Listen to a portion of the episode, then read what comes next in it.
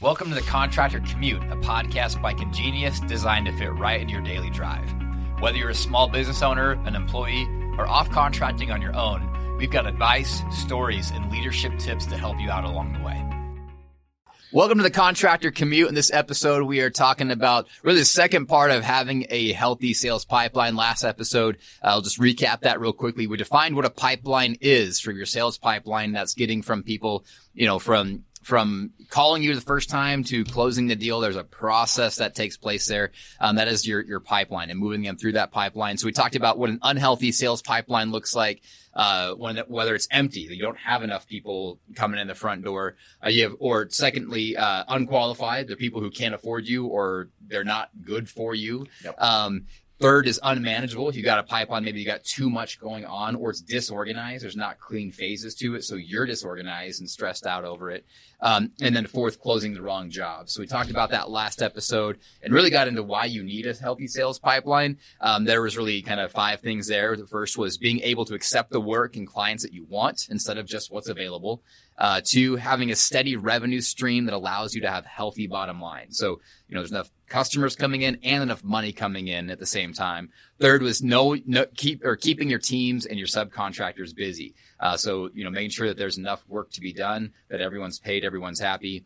Four, know what's coming up and be able to plan for it. So have a plan. What am I doing two weeks, two months, a year from now? And then five, have that ability to grow, which is what we're all really attempting to do. So um, those are the five reasons why you want a healthy sales pipeline. Um, you know, all sounds fairly obvious. Like, yes, I would like all those things. This episode, we're going to dive into how. So we're going to get a lot more tactical on what it takes to manage that pipeline uh, from, you know, the first phone call, introduction to your business, all the way through uh, lead, qualify, proposal, sign contract, moving those people through that thing. We're talking about how to do that. So having a great one sounds awesome.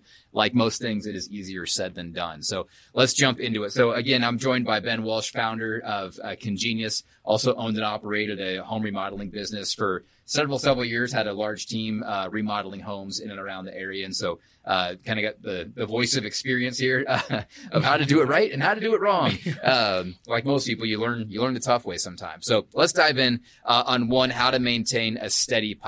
So we talk about not being empty. So let's get into some tactics of uh, how do you actually achieve it? So what are the how to's on making sure your sales pipeline is not empty? This may be for the person who doesn't know where their next job is coming from, or maybe they're just getting started on their own and they've got like a job from grandma and their neighbor's friends, but they're not sure what they're going to do after those two yeah. jobs are done. So what are some yeah, on how? Yeah, it's really easy for us to get to the point of having a lot of people in the pipeline and then working through all those and kind of treating this as a cyclical thing where it's just one cycle of oh, we got all this work coming in, and then we insulate ourselves from pressure. At that point, we're all set.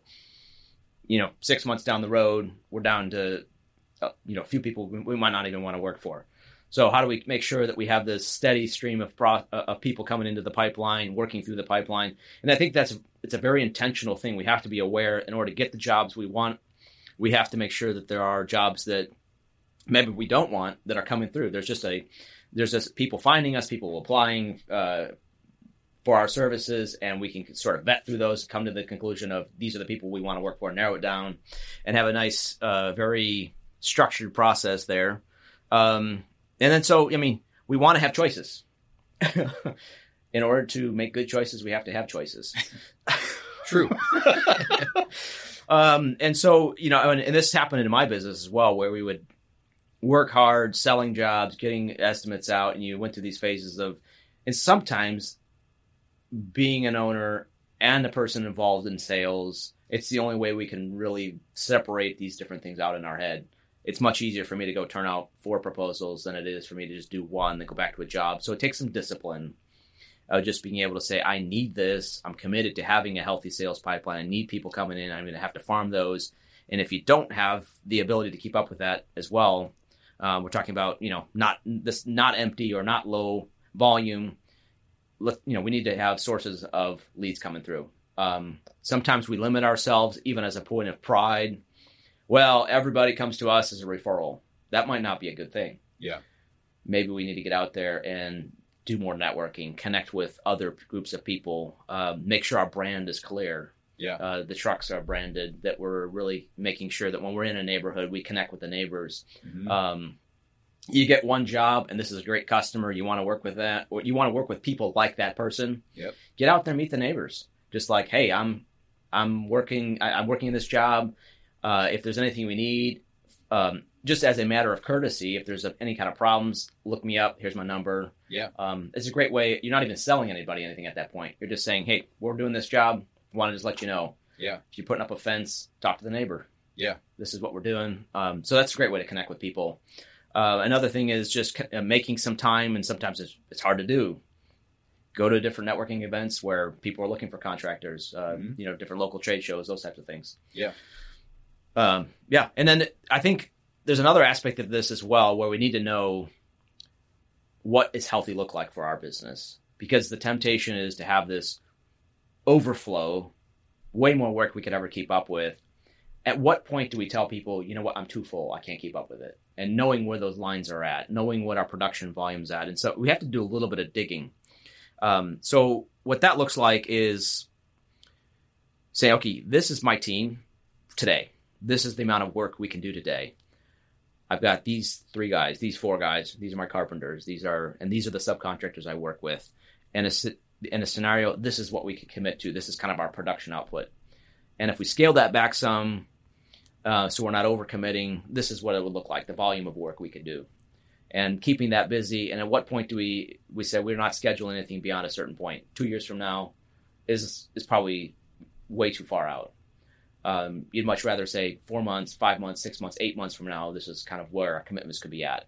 So not overcommitting, um, and then breaking down those numbers so we we understand what we want to have in the pipeline. You also, we've talked about this before, but defining that profitability target. Um, you know, how do you how do you do that? And we talked about hey, getting leads. You know, whether it's picking up the phone, uh, networking groups, word of mouth. I think just talking about that, especially if you did a job on a house. We every other house in that neighborhood is probably in the same condition or was built around the same time. If you're doing remodel work or additions or something, the neighbors talk, right? Most neighborhoods, like the neighbors are talking about who's doing what to their house. Like, you know, you kind of keeping up with the Joneses to your advantage, right? Right. Like, hey, you want to keep up with them? Here's Right. what I did. You know, I think it's a great idea. Um, but we also talked about defining like a profitability target. How, what does that mean? How do you, what, how practically do you do that? this is going to be something that you just can't do a Google search on because you need to know your business well enough to be able to know how that needs to function. And it starts with understanding your cost of doing business, your overhead, and making sure you have a good grasp on the overhead. I know we've talked about this on the podcast before with overhead, but it's a key element in understanding what your price points need to be at, what you need to sell for, and not just being lured into saying, well, they're charging 10 grand to do that, so I'm going to charge 9,500 uh, because sometimes having a brand means that saying, well, just because I'm 12 and he's 10, maybe there's value adds because we have this overhead that that maybe is a better experience for the the client. Yeah. Because we have a more professional experience. There's, there's more costs to doing business in our particular way of doing business. Um, so having a good grasp on overhead means under, uh, really doing the reports you need to do of saying this is what my building costs, these were my operating costs, this is the phone, this is the utilities, uh, these are my employees that are not in production. You have a salesperson, estimator, etc. Those are all components of overhead. And so to know, okay, this is what I have. If it's ten grand a month, that needs to be factored into all the jobs I sell. And it's something that's very easy to neglect. Right. In my business, it's something that I was even looking for software tools that could say, you know, you go to QuickBooks, you look at our profit and loss report on a project. We were off the charts making all kinds of profit, but when you factor the overhead in there, you're like, oh, we're not making anything. Right. So it's really easy to neglect that. So we need to know what that needs, what that overhead element is, and then from there, then we can start saying, do we want like ten percent profit, twelve percent profit, fifteen percent profit? That really just comes down to what is that after you pay yourself, what's left over to reinvest in the business. Some Right. people are comfortable with tighter margins, but you have risk to that. Right. Something doesn't go according to plan, Costs come up. Yep. Got to buy tools. Got to buy a truck. Got to you know all the things Yep. that have to happen. and if you want to grow, you have to have healthy profit to reinvest back into your business. We've talked to a lot of guys that are really good at their trade and they rely strictly on word of mouth, and it's worked for them to a certain degree. And some of these people like don't exist on the internet, like no website, no Facebook. You can't find them. Like literally, if you were searching for them, you wouldn't find them. What's the benefit of digital marketing? I'm talking about again the empty pipeline. Um, what's the importance of having websites, um, email, that sort of thing? So the guy who's not digital yet, or maybe he's worked for a guy who's all word of mouth, thinking about going out on his own. Um, how would you approach that? my dad is a great example of somebody who does incredible work. He's a designer builder. He has an incredible ability to create beautiful things for people. And he struggled with being really able to showcase that. And I think there's a tendency for us to overcomplicate as builders what's involved with putting stuff out there. In his case, he's asked me, man, I want to be able to showcase what I'm doing. I said, hire a real estate photographer, have him go to your job sites and pull in these photos. And then he was sharing these albums back to me of, of the work that was captured by this photographer. Absolutely stunning. Mm-hmm. But nobody would ever know that that's the quality of work and the scale of project that he could take on without being able to see that and say, "Wow, this guy is just unbelievable." I mean, this you know project with the coffered ceilings and these you know curved staircase and beautiful mm-hmm. kitchen cabinetry, custom cabinetry that they all built in, in his shop. Um, and that's where you showcase your work. And I think sometimes taking one step at a time in this process because it is it can be overwhelming. And if you go to a marketing agency, typically they're going to present a package to you that's a little overwhelming of even trying to understand what that means. You're going to talk about yeah. your inbound marketing and your you know leads and all the rest of it, and you start thinking, well, that's just for ten grand a month. What am I even paying for? Right. So to really engage in that process somewhat, start off with just saying, okay, let's let's uh, get some photos of the work as we go. And it might even be saying, let's just get some high quality cell phone photos, put them to the Facebook page, mm-hmm. start sharing that among people that you know, uh, and start building a brand. Right. Yeah. Yeah. I think even concept of building a brand for some people is like, well, what does that mean? Is that a logo? Is that a, you know, yeah. how, because your brand is what sells, right? Again, we, we'll talk into getting the jobs that you want here in a minute, but um, if you want someone who's going to pay top dollar for great quality work and you do great quality work, they got to trust you and believe you. And what they're buying into is really your brand, you know? Yeah. So, um, again, talking about the empty pipeline, what are some basics of how somebody should be thinking about what is my brand? Because some people don't even have a business name. It's just like, mm-hmm. you know, you know, it, it's just, a, it's right. a random business name that the customer never even sees and it's all that word of mouth thing. So even building a brand, what are practical things that somebody should think about?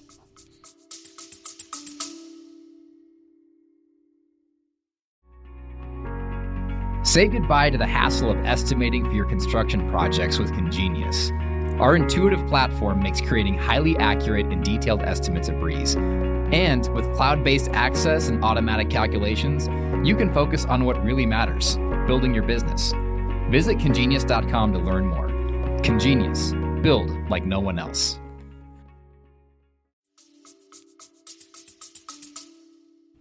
A lot of times we let the client drive some of these brand determinations where they tell us what they want done. We respond to that and say, yes, we can do that, even if it's not something we want to do. I'll give an example. My, I have another uh, connection where he has so many skills in so many different areas where every time he gets a phone call and somebody says, Hey, can you repair plaster in my house? Yes. Can you put new windows in? Yes. Can you build a house? Yes. And his service offering is so broad that people don't know who he is and what he's what he can do because it's it's not believable. What he's great at. What right. he great at? But if he picked one thing, if he was the window installer and he just did an amazing job with that, his margins would go up because he could improve his processes there. His team yeah. would be better educated because he can hire specific to something, have a training program. So I think some of that comes down to what the goal is. What are you trying to build as a, as a business? Yeah. Are you trying to scale something and grow it? Or are you comfortable with just saying the status quo is okay? I'm comfortable here. I don't want to really push anything. And that's fine too, right? Yeah. I mean, you can be in that position of, of wanting to do a slow growth um, or no growth type of scenario. But the bottom line is if you want to grow, people need to know about you. They need to know clearly what you do, mm-hmm. and that comes down to really marketing towards that um, the ideal project. Make yeah. sure you're putting that out to people. Right. Um, so back yeah. to the whole branding question, right? yeah. But it's it's not complicated to get a Facebook page set up for your business. Do some before and after pictures of the jobs you're proud of, mm-hmm. right? The ones that I'd like to do more of this. Yeah. Because um, that's what people are going to come and see. The person who doesn't know you, who didn't find you from word of mouth. Um, so finding, you know, finding that, you know, the networking groups, I think you mentioned that, like going out and meeting people, like, and you're to, you want to meet, meet the right type of people, yeah, um, to get your name out there. And then, and a word of caution and something I've learned from is not to oversell myself in this whole process as well. Because yeah. I am who I am today. And I'd love to be who I could be a year from now. I can't right. sell a future version of myself. Right. Today, my quality level's here. Today, my team is here. And it might be huge need for improvement, which it has been in many times where my processes were weak. Yeah. my team is not well trained, uh, my brand is not all that well defined, and so to say this is where I'm at today, and make sure you're selling the right expectation to clients where you're not selling a future version of yourself, and it's easy to do in this Mhm. whole branding conversation. Is saying we could be this in three years. Well, we're not that today. Yeah. So let's sell appropriately. Yeah. Not, have to Net, do you know, having the wrong expectation Yeah, is a killer. Absolutely. Yeah. Yeah. Um, yeah, I think there's you know other practical things too, like even just getting a you know business listing on Google, like that's free. I mean, some of those things, like if you just if you dropped yourself in Lincoln, Nebraska, you know, or like where you know nobody and had to start, like there's some things out there you could do. You know, and I think you talk about networking, uh, start generating word of mouth off your first job. You know, getting a business listing, standing up a website, standing up Facebook, some before and after pictures. All of those things take some effort, but they're not. Those thousands of people Yeah. may see that one thing that you Yeah. did and it'll help you kind of get your name out there and start getting some business coming in the door. key to this whole thing is making sure that the expectation of a full pipeline is is clear because it's very easy to get two or three connections and say success Mm-hmm. great our pipeline's taken care of off to doing other things it's like no job's not done yet Yeah, those two or three people they might not pan out they're Yeah. still in in the early stages of the pipeline so let's not let's not relax yet until Yeah. we really have these processes really well defined and be able to say yes Yeah. we're getting the results we need because i've had situations where five six leads i'm like if, if those jobs turn into If. winners Yep. we're set let's not make any assumptions yeah. until we actually have Yeah. closes It'd probably be wise for someone to have even a block of time on their calendar every week that's focused straight like to that. lead generation. Yeah, I like that. hey, on Tuesdays from three to five, I shut everything else off Yep. and I spend time on lead generation, whether that's you know uh, marketing, Facebook, you know whatever that that looks like, a networking group. Yep. Um, you know, going and actually knocking on the doors of a job that I've done Yeah. in the neighborhood, especially if it's a high end neighborhood where you know you know you could re- repeat that process locally for people. So yeah no, I like and that. you have a built-in referral. You Yeah. know, um, you know, a guy I looked at to do some of my house. I literally went to my neighbor's house after remodel, and I was like, "Holy smokes, who did this?" You know, uh-huh. um, that you know, neighbors talk. Yeah. it's helpful. So, all right, so we talked about you know some some methods and practical ways to get your pipeline moving to get people in the front door. Let's talk about how to qualify your leads. We talked about this last last episode, but making sure it's the work that you want to be doing that's qualifying. Are they you know, is this what you want? You know, if you got if you do this early on, you say you save yourself a world of headache later. I think we talked about that last episode. Well, let's get into some of the practical things of how do you actually qualify your leads. What are you looking at when someone says, "Hey, I want to do business with you"? Um, what are some things you do to make sure that early on you know this is someone that's good for you or not? Yeah. and from my experience, and there might be other qualifiers depending on your business context, what you do, how you do it, et cetera. But the three key qualifiers in my business were the budget, the scope of work, and the location of the project. And I know there's many other ways of breaking those down and looking at it, but those are three really common, really uh, important aspects of qualifying a, a client. And there's things like the customer, how they inter- how you interact with them. I mean, you don't want to be working with somebody that you just can't work with. Yeah. So there's some personality things that could come out where somebody's just a really difficult person to work with. Right. That's probably a disqualifier. Yeah. You, you know, you don't need to have a headache. Yep. If somebody's just this is practically. You're, how do you get out of that? Second phone call, you're like, man, this person just seems like a lot. Like Mhm. their personalities a little wild. They're difficult to communicate with. You can just tell, yeah, not the type of person I want to be doing work with. What do you What do you practically say to that? don't second guess yourself, right? I mean, Yeah. once you once you start getting a negative feeling about something like that, don't second guess it. Yeah. well, it's probably me. Give them a second chance, whatever. Just you don't need that. Yeah. you, you really just say probably just not a good fit. And as far as getting out of is concerned, uh, I think it's it'd be really straightforward. Is sometimes with people is difficult for us because we don't like disappoint. I don't like disappointing people. Some people Mhm. find it easier to say no than others, and I've had to go through that whole journey of being able to learn how to say no. Yeah. Somebody comes to you, we want to be able to, want to be able to look out for them, want to be able to serve them, and just identifying I'm not the guy for everyone. Yeah. just can't be. Yeah. I'm not. I'm not. Sometimes I'm not worthy of them, or vice versa. Yeah. You know, it's just. Uh, uh, it's one of those things that's just difficult to learn to do for some people. All right. So I'm that customer. Yeah, I'm right. high maintenance. You're like, and I'm Yeah. calling you saying like, hey, are you going to get me on the schedule or not? And you got to tell me no. Tell me no. Thanks, old buddy. Yeah.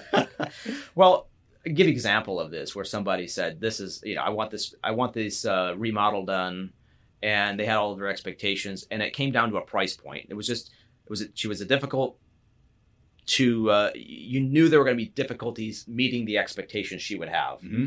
And it just came down to me saying, I'm probably not the best fit for you right here. There's a lot of other work for me to take on. And so uh, I wish I could give you another recommendation to somebody else, but this is just not a good fit for our team. Yeah. And so to be vague about it, but just say it's just not a good fit Right. without getting, you know, running some. Yeah. There's no reason to burn bridges and run somebody down, you know, Yeah. because you're, you know what. You seem high maintenance. Yeah. right, exactly. Yeah. Yeah. So to be polite about it. White. keep But it be specific. Be specific. Yeah. and also not get lured into the trap of keeping it open ended. You had an objective, you stick with it. You said Yeah. this is a no, it's a hard no. Yeah. Be prepared to be saying no under any circumstances because I've had a few people weasel. Yeah. Know, you know, what about if you know it could Yeah. this be the problem, or what if we change the scope, or what if you know I became a nicer person? Yeah. It's kind of like how I got dumped in 10th grade, you know? it's not you, it's me. Yeah. Be clear and specific. This road's over. Yeah. Okay. Um, cool. All right. Uh, Yeah, That let's makes sense. put uh, yeah. Yeah. let's just put this on ice for now. yeah, yeah, yeah, We'll revisit it later. No, we won't. yeah. No, we won't. No, yeah, right. You want to see other people? Chelsea. Just kidding. that wound's sealed, I promise. All right. Um, okay, so how to qualify your leads. So telling them no. Um, you, you mentioned location as something. Yeah. What? Di- dial that in specifically. How do you set a location qualifier? Yeah. And again, this is something really unique to your business. You really have to say, if if you're the guy in the boondocks, you're in in a location where there's not a lot of there's not enough volume of work around you. You might have to set the parameters a little bit wider. But that was the joy of living where you are, right? Yeah. I mean, you're in a spot where nobody is. Yeah. so Yeah. you like that, Yeah. great. But you might have to travel a little bit. You might have to go to them. So having a nice saying, okay, well. This is the volume of work. This is how I want to expand my business. This needs to be a one hour radius. Yeah. You're right in the middle of town. There's tons of customers all around you. It could be 10 minutes. Yeah. In my case, we were that. We were right in the middle of Springfield. Yep. We, there's plenty of work around us. Somebody call and say, "Hey, I'm an hour and a half away." It was a hard no. Yeah. I'm not going there. Um, And that comes down to practically again time, tra- travel, getting there, Yep. back, the amount of extra time it's going to take you to get it done. yeah, and, it, and there's another aspect of that too, where in my business, being small enough, a team of 14 people, where you're only able to service their needs to a certain quality level when my time to actually get there and manage the project is limited. Yeah. Can't be there all the time for them. So I think there's something to point to there as well of just saying the quality of work just can't be the same when it can't be managed well. right? You know, I have a project manager now, I has to go all over the place, and I've got a team that's got to go between jobs, and it's Mhm. so it's it's not a good deal for them either. Right. So um, that's something that's helped me in saying no as well as painted in a positive for the, the client. Yeah. What you need, somebody local, somebody can service you better as opposed to me. And maybe there's other people that can travel and do it well, but we're just not able to do that. Yeah. That's good. Yeah. Yeah. And then when you go to the budget, right? Yeah.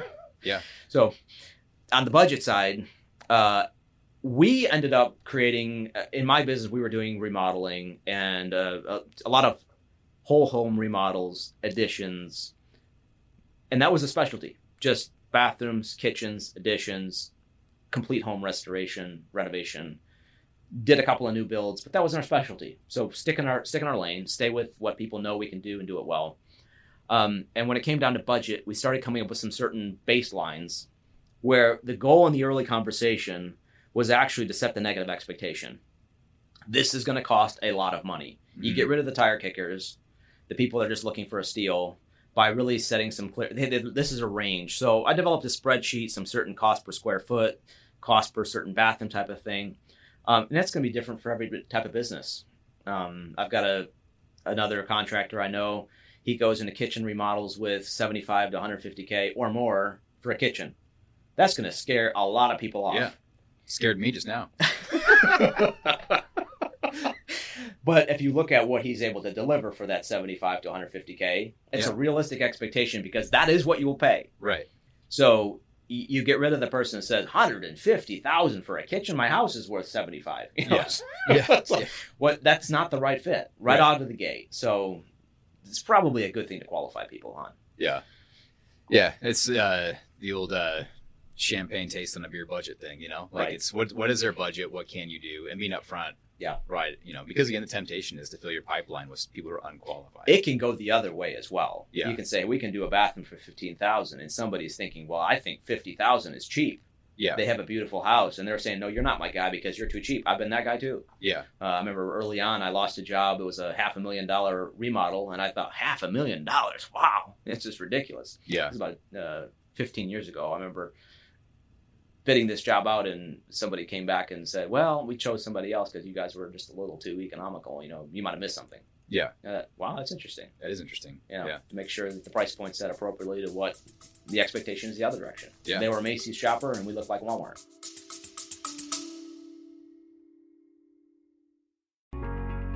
Say goodbye to the hassle of estimating for your construction projects with Congenius. Our intuitive platform makes creating highly accurate and detailed estimates a breeze. And with cloud based access and automatic calculations, you can focus on what really matters building your business. Visit congenius.com to learn more. Congenius, build like no one else. Yeah. All right, so we've got people in the pipeline now. We did the stuff up front to get referrals and business and people coming in. We're asking them clear questions up front as soon as possible in this phone call, email, whatever it is, on ruling out like, are they in my location range? So are they outside of my range location? Uh, scope of work? Are they, you know, are they asking me to do something that I'm not going to do a great job at or that I don't want to be doing? Um, and then are they within budget? Like, am I within their budget or not? Yep. Um, and you know, if and if you get red flags on any of those, Yep. back out. Right. Or don't don't move them further. Yep. Right. Be as clear as possible. And I think money's probably the one that is, you know, where you're probably get the most, you know, the most yellow red flags on is, you know, is it within budget or not? It's interesting, Drew. I mean, we were talking about this before the show, but just how sometimes the money actually leads into some of the other personality expectations Mhm. where somebody's looking for something for a deal. Sometimes that kind of reflects on who they are as a person as well. Yeah. Not necessarily in, in a bad way, they're, but that's their expectation if they're trying to find it. They're trying to get a good deal on everything. Yeah. They're the person saying, hey, you give them a price for 12, they say, can you do it for 10? Right. And if that's not something you want to do, you don't want to negotiate twelve thousand uh, just because you asked. Now it's twelve five. I mean, because I had to spend more extra time with you. Yeah, right. Let's be real. You yeah. know what I mean? Yeah. Um, getting the expectation. So that's kind of ties in with the others, doesn't it? I mean, It you get a you get Yeah. a keen insight into how somebody thinks and how they set expectations Right. based on that. So Yeah. Yeah. Yeah. uh, and then the scope of work too is really you need to know what you do. Yeah. And it's tempting to just be all things to all people, and you can't be that. Know Yeah. your know your lane, stick within that. Yeah. All right, people are coming in the pipeline. We've qualified them. We know now this is somebody we want to work with. Um, so how do we, you know, still go into the third thing, which is how do you build a manageable pipeline? So how do you actually set it up um, so that you can uh, build it in a manageable way so it doesn't become overwhelming? Because you might be doing a great job, might be qualifying a lot of people. You can get too much. Um, what are ways that you do uh, to keep it manageable? Whether that's, you know, what, what, what processes or systems do you put in place to make sure that I've, I'm keeping tabs on all these people along the way? having a clear setup for what the pipeline looks like so you have some insight into the pipeline is probably number one here of just knowing okay these are my stages of qualify you know this is the stage of the of this deal Yeah. or lead or whatever this particular project is at this point um starting off with this whole intake thing. Okay Yeah. let's get the right information have a clear understanding of this. Mm-hmm. and that could be somebody on your team that doesn't have necessarily a lot of experience that you have as the person doing the estimating or selling that just says here the here's the questions. This could be even a web form right, i mean just saying here let's set up the parameters of the project. This is Yeah. what's going on. This is what we want. And really asking specific clear questions right from the beginning Yeah. as opposed to being like and a lot of times people are hesitant to answer those questions um, like what's your budget you know drew you call me say hey i want my kitchen done i say hey what's your budget You're I don't know. Uh, i don't know Yeah, i mean what don't. should it cost Right.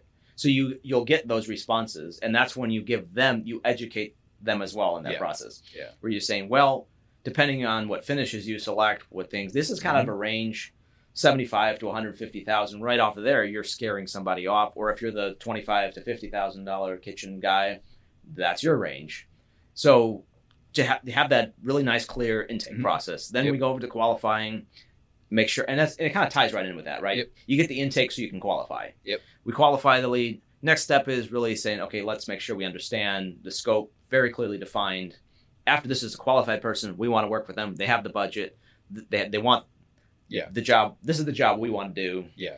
in a higher overview sense Right. but now let's get specific details Yeah. What about the kitchen? Are we remodeling? Are we gutting Right. the whole thing to the studs and Right. starting over? Are we, you know, Right. like, yeah. So we're determining scope at that point. So we're Mhm. scoping the job, and then from there we're estimating the job, doing our takeoffs, determining costs, and then we're ready to package this all into this proposal and present it to them. So Yeah. we have these phases of, of the job. And that might look different depending on your context. I could think of a plumber Yeah. where maybe that is a very truncated process where it's a phone call saying, hey, I, if you're doing service, it's just a matter of saying, well, you're setting the expectation right on. You're not really needing to get a lot from them saying, well, service call is $150 for us to get there. It's $85 an hour. Uh, turnaround times usually at days. So depending on the context, this is going to look slightly differently. Yeah. If you're building a new home, this is what our process looks like. Yeah. I know, you know, you need to start off with plans. Do you have an architect? So you can kind of really gauge Yeah. Uh, where somebody's at in their whole side of things as well. Because Yeah. sometimes it's a long sell, sometimes it's short. So Yeah. really knowing what your process looks like, what you want it to look like, and educating the Yeah. consumer along the way. I think too, like just having that clean structure because if, if you're some people are just not structured in the way they think naturally, and so you have to build a structure to live in for those phases, right? Because otherwise, it's like I'm in the middle of working on a job, you know. Ben calls me prospective customer, and I'm like, okay, what did we do with him? Where is he at again? Right? Like, did we get, you know, have we done this part yet? But actually, like saying, even telling that customer, here's our structure. There's five things we're going to do before we get there. I'm on step two, which is, you know, defining the scope, and then we're going to move. Then we, you and I, customer, move to step three, which is I'm going to do takeoffs and measurements. I'm yeah, you know, and step four is, you know, that I'm put together an estimate. Step five is a proposal that's going to come to you, right? To where, you know, and so if they know that process, and whether you've got you know, um, what we find a lot of times is guys either don't have that structure or they do, but it only lives in their head. Yeah. Which is a limiter for them ever growing. They can Yep. never hire that salesperson because that salesperson doesn't live in their brain. You know, and so whether it's a stack of post-it notes that you're moving across the board or whatever the thing is, you got to have a way to visually, mentally be moving people through this pipeline into closed deals that now I'm going to go work on and generate revenue for me. Um, this is going to be a shameless plug, uh, but we're congenius. So uh, give us a real quick, like you know, how does Congenius that pre pre pre construction process? Um, that's that's one of the things we do and we do really well. Um, talking about what that looks like in Congenius. It started off with me looking for tools to help organize the sales process and really, really truncate the sales process. was wasn't so laborious. Uh, uh, you know, in our context, doing the type of work we're doing as remodels and building, it, there's a lot of pre-work involved with that, and a lot of similar but different Mm-hmm. aspects of that depending on the project. There was enough similarities where I felt as though we could build a lot of standards, a lot of the same processes, templates, etc. Enough differences where you couldn't just take that template and just run with it. You'd have to really make Yeah. it specific to that project. At Congenius, we're we're really a company that takes software as a workflow as opposed to saying here's just a way of intaking a bunch of information and then you need to work that however you need to. And that's kind of the the typical approach to software is saying we are a place for you to store your data, Yeah. be able to access it from anywhere, which is a plus. Yep. Go to the job, take stuff in here. Where we're saying, let's establish the process, work within the framework, and make you uh, able to to really move things quickly through that process. Yeah. With some very high powered genius type of workflows. So Yeah. I mean, As opposed to being be a pile of information. Yeah, so right. software is just a pile of information that's that lives somewhere. And it, and if you're disorganized and you're scattered, Yeah. your software is not helping you anymore because it's just a reflection about disorganized and scattered Yeah. your brain Right. is. And let's be real, we're busy. Yeah. You know, if someone's running day to day working jobs in the construction space, you know, that's that's ninety percent of where their effort energy goes, and there's only a small remainder that's left to handle this sort of thing. You Yeah. know, and if that's where you're at, software that's not helping you organize it and moving it through a process is going to be just as useless as your stack of post-it notes. And what's the what's the value proposition when you're selling software? If it's value that you're going to gain if you've invest three months into it, maybe. Yeah. Congenius day one. Let's create value. Let's create a better process for you without this four month setup process. Right. Yeah, at a glance, I can see everyone that's in my pipeline. Yep. You know, I can see exactly what phase they're in and what are my to-dos that I got to do to move them through. You know, With digital tools that help you get that done very quickly, like takeoffs, take import the plans, or without plans, being able to go ahead and specify the different tasks that need to be done for the project, quickly set the quantities, Yep. and build something in minutes as opposed to hours. Right. Yeah. Anyway, there's our shameless plug. Congenius.com, today's sponsor. yeah, I love it. All right, so the outcome of this is is you're closing the right jobs, right? And we kind of had this step four, but really it's more of an outcome, right? So we do those three things up front. One, you're you know you're maintaining a steady pipeline. You're, you're doing the, the work of getting people coming in that pipeline. They are interested in your business. They know who you are. They know what kind of work you do. That first conversation points, you're qualifying them. You're making sure that they're in the right location, that they're on budget, the type of work that you want to be doing. So you're quickly filtering out people who don't. And it's like you don't get further, you don't get any more of my time uh, if you're not qualified. You have that hard conversation Yeah. up front, and like most hard conversations, the more you do it, the less hard it becomes. Like it's easy to, you know, it's easy. It becomes an easy conversation to disqualify somebody up front. You know, then you've got people flowing through that pipeline that are work that you want to do, places you want to do it. They know how much you charge, and they're on board with your cost structure. Then it's a matter of closing the right jobs and getting those ones over the finish line. Uh, any anything uh, you want to add on to that result of you know closing closing the job? The customer experience, the communication is timely, the mm-hmm. customer feels valued during the process, and when you have the bandwidth to to take care of the customers that you want to service, suddenly you have the ability to create this customer experience that's exceptional. Yeah. And if you're trying to be everything to everybody, you'll be nothing to nobody. I mean, it's, I mean, Yeah. I mean, essentially, you end up putting so much effort into taking care of the wrong clients that you dilute the experience you have for the people you really want to take care of. So getting to a hard no quickly, Yeah. a no is a great answer, and you got to be prepared for it. So I think the mentality we need to have, it's you know people that are great salespeople need to be uh, prepared to get the no and to be able to say no. Yes. So there's two aspects of that. The customer can be saying, nah, or we need to be able to be prepared to say it. So Right. receive and give no's is a, Yeah. is a key aspect of that. Yeah. Um, and I think then setting goals around what's the close rate when you get people to that line, you know, because then you're saying how many, what percentage of these am I closing that you want? Yeah. Right. Because then then you can address like, what are the reasons I lost that job? Yeah. You know, was it price? Was it you know? Um, and then it gives you kind of some data points to look at and say, how do I improve, improve my, my close rate to make sure that all this time I spent with this person along the way doesn't become wasted time because I did all the work, got them a proposal, that it means I went and I measured it, did takeoffs, that whole thing, and they never actually closed it. One of the things that we get tempted into thinking is a positive metric is a high close rate. Yeah. Nine out of ten jobs we, uh, you know, people come to us, we close. That might not be a great thing. Yeah. Because where we actually choosy enough to really win the jobs we want, and was there enough volume in our pipeline so we had jobs to choose from? Right. I've been the guy where five out of t- you know five jobs we were winning. Yeah. Like, you know, Yeah. early on you're like ah somebody called. Yeah. yeah, you're fishing the wrong ponds. right. Yeah. Right. Whatever you want done, we're, we'll do it. Yeah. Yeah. yeah. But, but going to the whole result of this whole thing, when the projects that you have won are profitable, the customer experience was excellent, the team was happy. Uh, you got referrals from that job. Yep. These are all indicators of the successful, Yeah. well-managed sales pipeline. Yep. And you're yeah getting the business you want, Yep. which is the good stuff. and So- then that all ties back into the bottom line. Yeah. Suddenly, it's like the rep, the, the numbers look great because you have this, you had the the budget numbers defined. It all ties into it, into the really the bottom line. right. A healthy business. Yep. and building some structure. Yep. What is your pipeline? Managing it well. Identifying when it's not healthy, making it healthy.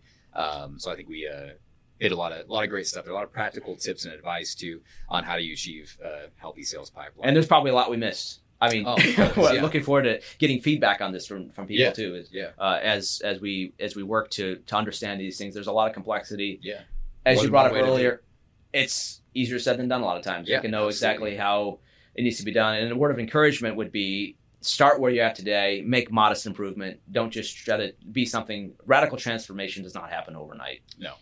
So starting off with identifying, yeah, this is weak. Yeah. Here's how we can do better and making this sort of an iterative towards right. really a great process. Yeah. And that's where we start Yeah, absolutely. personally and professionally. Yeah. You know, being better as an individual doesn't start off with I wake up at seven now, so I'm gonna wake up at four thirty. Yeah, yeah. It's like yeah. let's start with six thirty. Right, exactly.